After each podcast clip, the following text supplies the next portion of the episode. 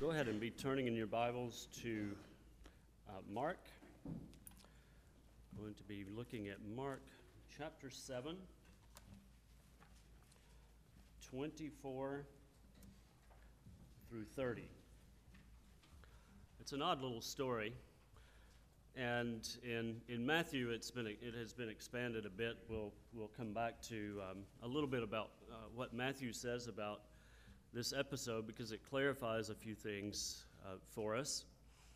But in Mark, in Mark chapter 7, we read the story of the Syrophoenician woman. And this would be uh, someone who is, is from the upper coastal regions of, of the land of Israel. In, um, as we'll see in, in Matthew's gospel, he refers to her as a Canaanite, which is quite interesting because if you think about your uh, reading your, your Old Testament, you know that the Canaanites were essentially the enemies of Israel, right? Who were uh, they were in the land. They were the ones who were going to be run out um, and defeated by the Israelites. But Matthew calls this woman a Canaanite, and uh, then Jesus goes and, and casts out an unclean spirit from her daughter. So uh, let's read uh, Mark chapter 7, 24 through 30. Uh, what I'd like to do is, um, is discuss, I'd, I'd, like to look at kind of what's going on in chapter 7 of Mark in general. Unless we understand the first century world uh, of the time, and specifically the Jewish world, we won't understand what's going on in, in Mark chapter 7 as a whole, the whole thing.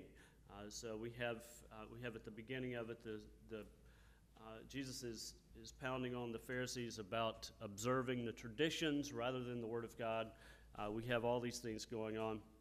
But these are all set within the first century Jewish context. And, and when, we, when we understand what's going on there, what he does, his actions then begin to make a lot more sense. So, chapter 7, verse 24. And from there he arose and went away to the region of Tyre and Sidon. And he entered a house and did not want anyone to know, yet he could not be hidden. But immediately a woman whose little daughter had an unclean spirit heard of him and came and fell down at his feet. Now the woman was a Gentile, a Syrophoenician by birth, and she begged him to cast the demon out of her daughter. And he said to her, Let the children be fed first, for it is not right to take the children's bread and throw it to the dogs. But she answered him, Yes, Lord, but even the dogs under the table eat the children's crumbs. And he said to her, For this, uh, because of this, or for this statement, you may go your way. The demon has left your daughter. And she went home and found the child lying in bed and the demon gone. If we recall the previous two chapter, two sections of the chapter, will recall that Jesus is speaking to the Pharisees and scribes from Jerusalem. He rebukes them for finding a provision in the customs, in the customs of the elders, uh, that would allow them to avoid helping their parents. So basically, what they would do is they would, uh, they would surrender all that they had to the temple, and they would say, This is Korban, this is a, this is a gift and then they were not under obligation to, they were no longer under obligation to take care of their parents. They had invalidated the, the word of the Lord, uh, which had said, Honor your father and your mother. And uh, they had, and, and, at the heart of it, meant taking care of them if they are in need. Uh, they had done this, and, and he was saying, Look, you are invalidating the word of God with your traditions. Second, he moves on to the multitude. He, he calls the multitude to himself and he speaks about defilement. Now, in our world, we don't think a whole lot about defilement. But in, in, the, in the first century Jewish world, they're thinking about what is clean and what is unclean. And they're always thinking about themselves, the clean, versus the Gentiles, who are the unclean. And as always, if we read these texts without understanding the mindset of, of the Jewish first century, then we will misunderstand what's going on. And even if these sections, like the section I just read, seems totally unrelated to the section that went before, even if they seem unrelated, we should back up, we should stop, and we should say, how are these related? Because Mark is not simply stringing these passages together uh, in, a, in a totally unrelated way. Chances are we are reading it incorrectly. Now, in the, in the first part of chapter 7, Jesus had done a remarkable thing, a truly revolutionary thing. He had undermined the traditions by putting his finger on the true source of uncleanness. Indeed, the problem was the heart and is the heart. The problem was more than skin deep. All uncleanness arises from the heart, he says, and washings, no amount of washings will help. He doesn't overtly condemn the purity laws and the traditions, but he subtly, sub, subtly undermines them by implying that the washings themselves have replaced what they pointed to. In the minds of the Pharisees, they had, they had become caught up in the washings themselves, not understanding that they referred to the defilement that must be purified uh, that comes out of the heart. That sin is a defilement that must be purified. Now, it's possible that if the Pharisees had had a deep awareness of the symbolic significance of their washings and recognized that they pointed to the sin that needed, needed to be cleansed, that Jesus might not have given them such a hard time. It's hard to know. But I suspect, however, uh, that Jesus' objections were not actually objections to the washings themselves, although that may seem to be the case, but to something more significant. And that is often the case with these stories in the Gospels. It was about, again, what time is it?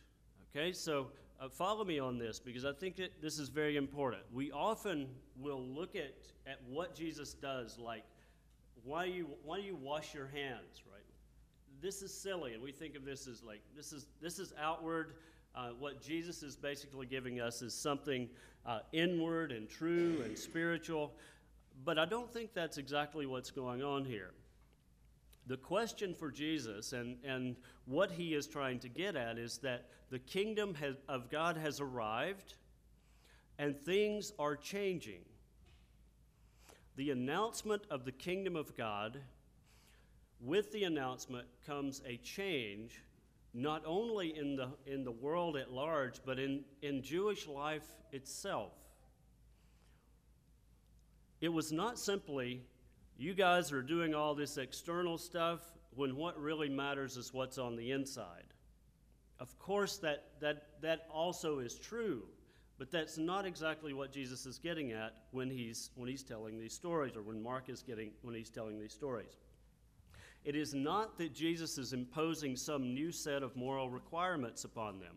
Jesus himself had said, all the law is summed up in this you shall love the Lord your God with all your heart, your mind, your soul, and your strength, and love your neighbor as yourself. Right? These, these are not new, they come from the scriptures. These are, these are scriptural quotations.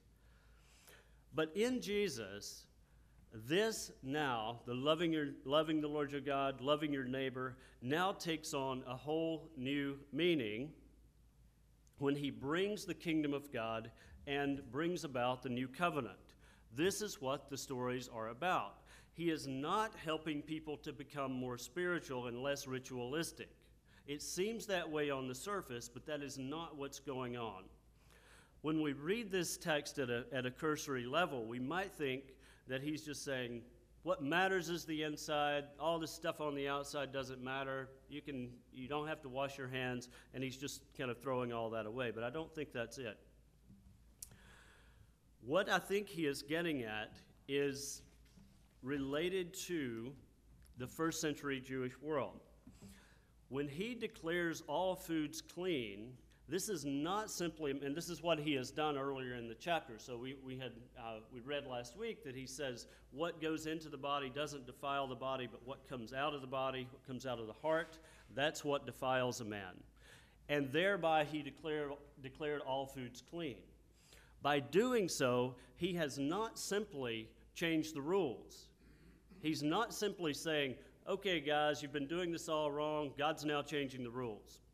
That's not, now you can eat anything. That's not what he's saying. These food laws, the laws of kashrut, are one of the covenantal markers of who will be counted among the people of God, along with circumcision and Sabbath, when God vindicates his people.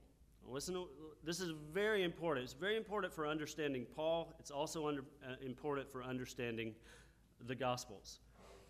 The food laws, all this stuff about not eating this and eating this, washing your hands, uh, not washing your hands, these are covenantal markers of who will be counted among the people of God when he vindicates his people. So, how do you know if you're among the people of God? How do you know you are the elect? That you're in covenant with God? You circumcised? Do you keep the food laws? Do you keep the Sabbath? This is how you know. And so when God when God comes back to vindicate his people, those who are doing these things will be vindicated. In essence, are you keeping the Torah? This is what matters. If not, then you are not part of the covenant. The purity laws, the food laws, the Sabbath observance, circumcision indicate who is and who isn't in the covenant. Think about that for a minute because that's not how we typically view what, what the Jews are doing in the first century. But I, th- I think that's exactly what's going on. It's as simple as this. Though we have read these texts as a sort of, of work salvation type things, where we think the Jews are just trying to work their way into heaven or whatnot, that's not exactly what's going on. They didn't get into the covenant by keeping the laws. They showed that they were in covenant with God by keeping the laws. And though there are disputes among the Jews themselves about how to do this and how to do that, there is no dispute about who is in the covenant and what it means to be in the covenant. There are certain things that those in covenant with God do. You eat the right foods. You don't fellowship with those who are Gentiles. You are circumcised. You obey the Sabbath. And if you don't do these things, you're not in the covenant, or there's a good chance you're not, and you better, you may not be a true Jew. Now, this is, this is how they're looking at it. Well, what is the problem then? What is the problem then that Jesus is getting at if, if he's not after uh, busting up their rituals? What is he trying to change? What is he saying that needs to be changed now? Jesus is saying that these things, the things that separated Jew from Gentile, are passing away with the old creation. Now, listen to this. This is, I think this is extremely important. When you read Paul, think about this. Jesus is saying, and Paul then will later say, the things that separate Jew from Gentile. And what are those things? In the ancient world, circumcision, Sabbath, food laws, these are the markers of what it means to be a Jew, and they're also the markers of what separates you from the Gentiles. That's what the law was intended to do, is to separate. What he is saying is that that is part of the old world, the old creation. What Jesus is bringing is new creation, and all things are becoming new, including these laws. They are taking on new meaning, and he's going to fill them full of meaning. These old identity markers were for the old world, for the old creation. The new identity marker or markers were now different. They were being changed. They were being centered upon the Messiah himself. Faith in the Messiah replaces Sabbath, circumcision, food laws. Faith in the Messiah. That's what counts in the new age, in the new world, in the world that is to come. That's what matters. Jesus and his ways are the new identity markers. How do you know that you're in the covenant? You know you're in the covenant because you have faith in the Messiah, in Jesus the Messiah. Amen.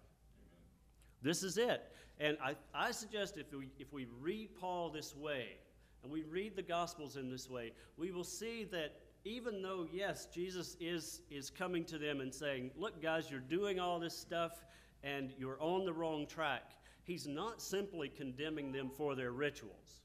He's condemning them because they don't recognize that in Him and in His coming is dawning a new age.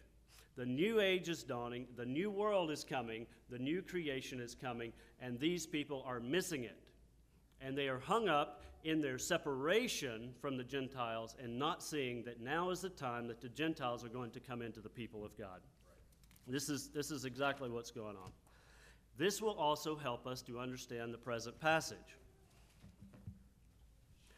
Jesus, in, in doing what he is doing, in, earlier in chapter 7, has just sealed his own demise by tinkering with the symbols of covenant membership. What is the, the, one of the main symbols of covenant membership?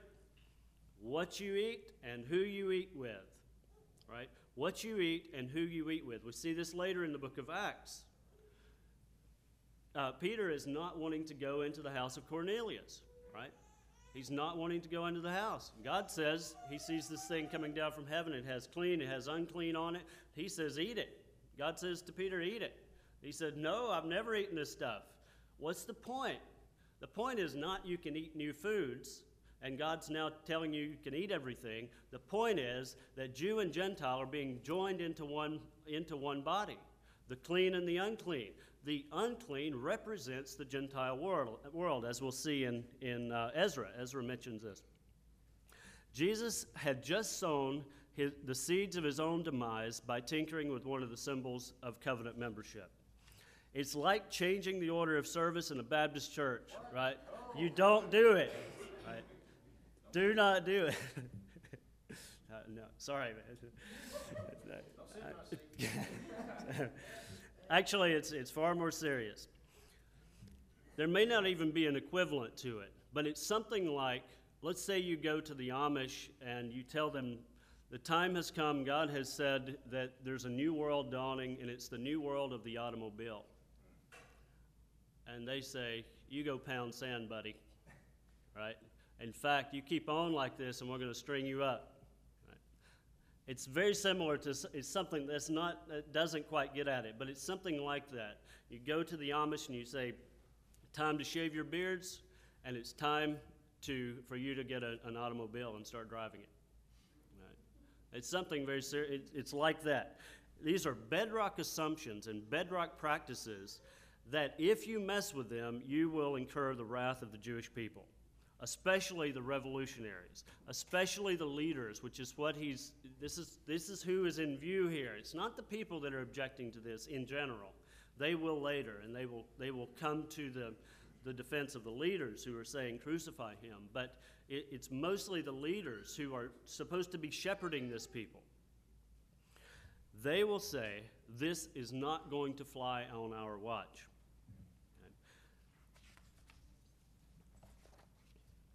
When Jesus speaks of uncleanness and cleanness in the previous passage, he is changing the boundary markers relating to who now the covenant blessings are going to go to. Right? So think about this is very important. I know I keep saying that, but uh, this will change the way you view Scripture, the, the way you read your New Testament. For that is what the purity laws and the food laws are doing. They are boundary markers, identity markers, indicating separation the very idea of holiness. When, when God comes to Israel and he says, You will be holy as I am holy, what's he saying? Separate yourself.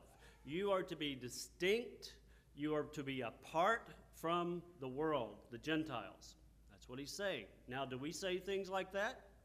Absolutely, we say things like that. There's nothing wrong with the idea. It's that they did not understand what the time, what, what time it was. The time was, uh, the time, times were changing, and it was now time for those barriers to be broken down between Jew and Gentile, and the two to be joined into one body. These th- the, whole, the notion of holiness itself is not a bad thing. This is why Peter can reappropriate the scriptures and say, But like the one who called you, be holy yourselves also in all your behavior. Right? Is he talking about somehow working your way to heaven? No. It's, be holy. This is what's expected of the people of God, and this is what was expected of the Jews. It's just that they did not recognize that things were changing, that the scriptures were coming to fulfillment. Be separate, be distinct, be set apart. Do not be like the world. This is what's going on. They rejected his message that the time had come for the old way of being Israel come to an end. That the fullness of time had come, that God had sent forth his Son, born of a woman, born under the law, that he might redeem Israel, who stood condemned under their own law as lawbreakers. And this is the mystery of the gospel. All of this, this way of looking at what's going on in Jesus' ministry in relation to the Jews of his time also helps us, as I mentioned, to understand Paul. So when Paul in, in Ephesians begins to talk about the mystery of the gospel, that which has been hidden in times past, what he is referring to is the same thing that Jesus is referring to, or the same thing that Jesus is actually bringing about in his own death and resurrection. That God is breaking down that wall of separation that was separating Jew and Gentile and joining them together in one body, the church. Now, Paul has this more nuanced, and Paul has this in, in a different way. He says it in a different way, but he's saying essentially the same thing a seismic shift in the covenantal boundaries is taking place. What sets you apart as in the covenant is being changed. Now, let me summarize, and then we're going to look at this uh, Gentile woman and her demon possessed daughter. Number one, Israel found herself living in a Greek world that sought to press it into its mold. This is the mold of compromise, of impurity, of violating the covenant stipulations of the Mosaic Law. These covenant stipulations are identity markers that set Israel apart as in the covenant. Jesus arrives on the scene and begins to tear down these identity markers that have kept Israel separate from the nations. Except these had actually partial, they had partially succeeded. But they had not dealt with the problem of Adam's sin and their own sin. And this is what Jesus is bringing. He's bringing a solution, the thing to which these, these covenant stipulations had pointed to the problem of Adam's sin and everyone else's sin. What Jesus is announcing is the way that sin will be defeated in his people, and he will go to the cross to accomplish it. I suggest if we, if we kind of keep that in mind as we're moving toward the climax of, of the book of Mark, we will better understand how he's putting in place, or how Mark is, is putting this in place and bringing us to that point of climax, the, the cross and the resurrection that what Jesus is doing in seed form within the Gospels, he will then bring to a climax in his death and resurrection. Now, back to our text. Let's look at the story of, of the Syrophoenician woman. First, we should note that, that one, Matthew refers to her as a Canaanite woman. And I mentioned that these are the inhabitants of the land that are really the, the enemies of God. Right? They're, they're thought to be the enemies of God, of, of Israel. They should not be in the land. So Israel is going to drive them out. They're supposed to drive them out. Of course, they, this, uh, we can look at that, but they, they fail in their, their job that they're given. Jesus is going into a region where many Gentiles live. According to Matthew, the disciples are with him, and they discourage his interaction with the woman who comes out to get healing for her daughter. Our text says in verse 24 that Jesus was attempting to hide from everyone. Now, why would he want to hide? I think it has to do with what he has just said. He has gone into dangerous territory, not into the area of Tyre and Sidon, but the, the territory of suggesting that all foods are now clean. And he is in hiding. You don't go tinkering with the covenant stipulations. That's what he's hiding from. This was unfathomable. I suggest this is going on, and this is why he's hiding. Because of his fame, though, he could not be hidden. He is needing to escape the heat that he is feeling from the recent confrontation, confrontation with the Pharisees and scribes. A woman, and Mark is very clear on this. He says a Gentile, he actually says a Greek, which is a, a, a metonym for a Gentile, a Syrophoenician woman, comes to him and falls at his feet. Mark is intentionally telling us that she is a Gentile. And this makes sense in light of what we've seen going on in the text before, right? Why? Why would this matter in light of what we've just seen? Times are changing. What time is it? It is time for the Gentiles to begin to come in, but not quite yet. And this is what Jesus is getting at. Now, this is not a new thing that he's doing. She keeps begging of him, asking of him um, if he would cast out the demon, the unclean spirit, out of her daughter. He, this is not something new that Jesus is doing. We've seen already that he's been casting out demons already. He's been among the Gentiles. He went on to the other side of the sea and he was uh, he cast out the legion of demons, ran them into the swine, and then ran them into the, the sea. We might think, well, this is just another one of those exorcisms again. What does this have to do with what, what's new about this? We we read through Mark and we think, ah, he's going to throw out another demon. He's going to cast out another demon. This unclean spirit, that unclean spirit. What do these? Um, what's different here? This is not just another exorcism. The significance of this exorcism is related to the Jew Gentile relations and how Jesus is making a way for Gentiles to come into the new covenant. It is an enactment of God's cleansing of the uncleanness of the Gentiles. Those purity laws were never intended to be the cure for uncleanness, but to point to one who would have the cure. These were, however, supposed to be the problem, the uncleanness of the Gentile world. And these food, law, these food laws, these cleanliness, laws, they were to be a constant reminder of their set apartness. Listen to Ezra, what, the way that he speaks about the Gentile world. Now, this is after Ezra and, the, and Judah, the Judahites had come back from exile, and they had, taken, they had taken foreign wives. He says, Now, our God, what shall we say after this? For we have forsaken your commandments which you have commanded by your servants the prophets, saying, The land which you are entering to possess is an unclean land, with the uncleannesses of the peoples of the land, with their abominations which they have filled from it, uh, filled it from end to end, and with their uncleannesses. You hear uncleanness, uncleanness, uncleanness, right? What's in the Gentile world? Uncleanness. That's what you are. That's what any first century Jew, and, and for that matter, a fifth century Jew, BC would have been thinking about the world. Ezra is saying that uncleanness is and a distinguishing feature of the nations. What does Jesus do with them? He abolishes them, but not simply because they are bad in themselves. The law had a role, and these purity laws had a role to keep them apart until his coming, Paul will say. He himself will purify Israel and the nations through his sacrificial death.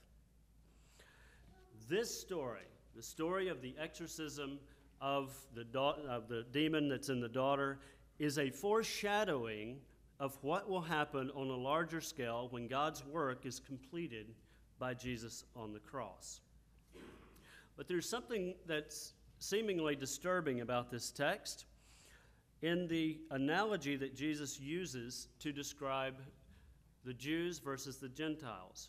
What does it mean for Jesus to say, in, re- in reply to her begging for the healing of her daughter, let the children be filled first, for it is not good to take the children's bread and throw it to the dogs? The answer of the woman that even the little dogs under the table eat from the crumbs of the children give us an idea about what he's talking about. It may, may seem to us today that he is simply uh, demeaning her, that he's cutting her down, calling her a dog. And he may be in some sense, but, but I don't think this is an insult. I suggest that it is, it is doing something like this. Yes, he is referring to the Gentiles as dogs, but these are not they're not wild dogs. You say, well, it's, it's bad enough to be called a dog, but, but these are the little, these are the pet dogs. And he's using this analogy of eating from the table and comparing it with what's going on in his own ministry. He's giving an analogy not to insult her, but to clarify to her and also to his hearers, what his mission is. He is saying that the food that he has to give is not yet, and that's the key, it's not yet for the Gentiles. This is clarified in our passage, but um, more so in the parallel passage in Mark and Matthew. In Matthew, he explicitly says that his mission is only to the lost sheep of the house of Israel.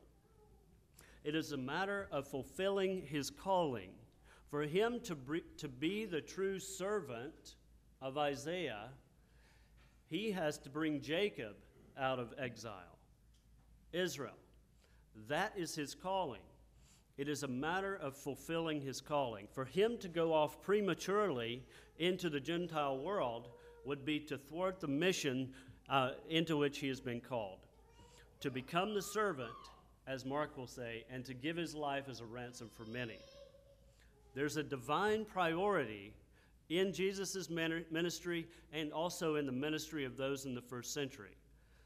Remember what Paul says he would go into a town and he would say, To the Jew first, and also to the Greek. To the Jew first, also to the Greek. This is a matter of fulfilling the vocation, the calling that was given to Jesus and also to first century Israel. They were to be the ones through whom the world was reached. In other words, it was always Israel's calling to take the Word of God to the nations, for Israel to be the light of the world, and Jesus, through his own actions and through his, his own calling as a new Israel, was going to fulfill that role of Israel to the nations. In his response to the intelligent response of the woman, we see his heart. He longs for the day when his work will be accomplished and the Gentiles can be brought in.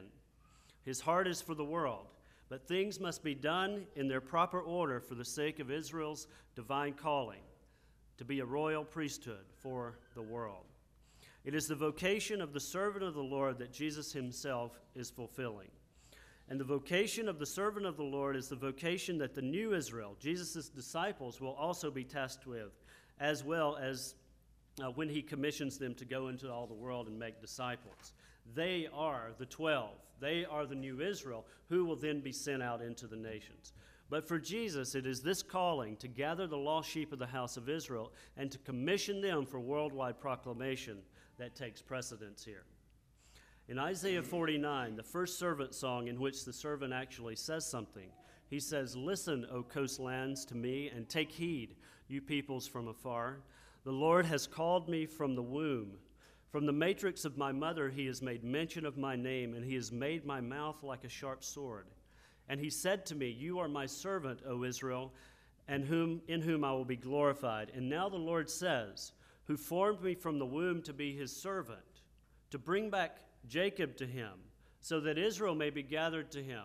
You hear? The divine priority. This is why the servant was formed, to bring back Jacob to him, so that Israel is gathered to him.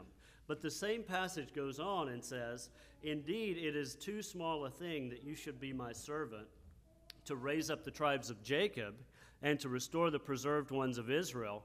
No, it's bigger. I will give you as a light to the Gentiles that you should be my salvation to the ends of the earth. Now, Jesus knew that this was his job. This was his calling as representative of Israel. But even here we see the divine order to bring back Jacob to him and then to become a light to the Gentiles. And this is the, the order that, that persisted throughout the first century. Remarkably, Paul himself quotes this very same passage in, in Isaiah 49 to sum up his own ministry. Read cha- uh, 2 Corinthians chapters 5 and 6 at the end of, uh, end of 5 and the beginning of 6. He sums up his mission, his ministry, the ministry of the apostles, as the ministry of reconciliation, but it's the ministry of fulfilling Genesis 49, um, Isaiah 49, the uh, vocation of the servant. His vocation was to fulfill the vocation given to Israel to be the servant. We too, then. And this, some of these passages don't have a lot of, you know, it's, it's not like we can say from every passage, hey, go and do this. Okay, this says, this says this is what we're to do, go do this. However, if we think about, think about what's going on in the, in the larger ministry and mission of Jesus, and then in the, in the mission that he gives to his disciples, and then we say, are we included in this? The answer is obviously yes. If that is the case, then we too take on the mission to take the kingdom of God into the world. Right? This is, this is the application of this passage.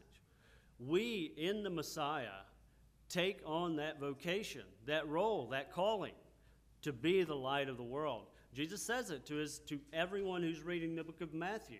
You are the light of the world, right? You are the light of the world. This is this really sums up what the gospels are about in this sense. Jesus is going to gather the lost sheep of the house of Israel. Why is he doing that? Because this is what is necessary to bring Adam, all of mankind, out of exile. This is what is necessary. And we see the beginnings of this in the, in the story of the Syrophoenician woman. It's not that this is, this is taking place um, uh, in, in full, but this is a foreshadowing of that which is going to take place in, uh, in his death and resurrection. This woman and her daughter would receive a foretaste of what God, through the cross of Christ, was going to do. As Jesus dies on behalf of Israel, as her representative, he would bring the blessings through the new Israel, Jesus, and his disciples to the world.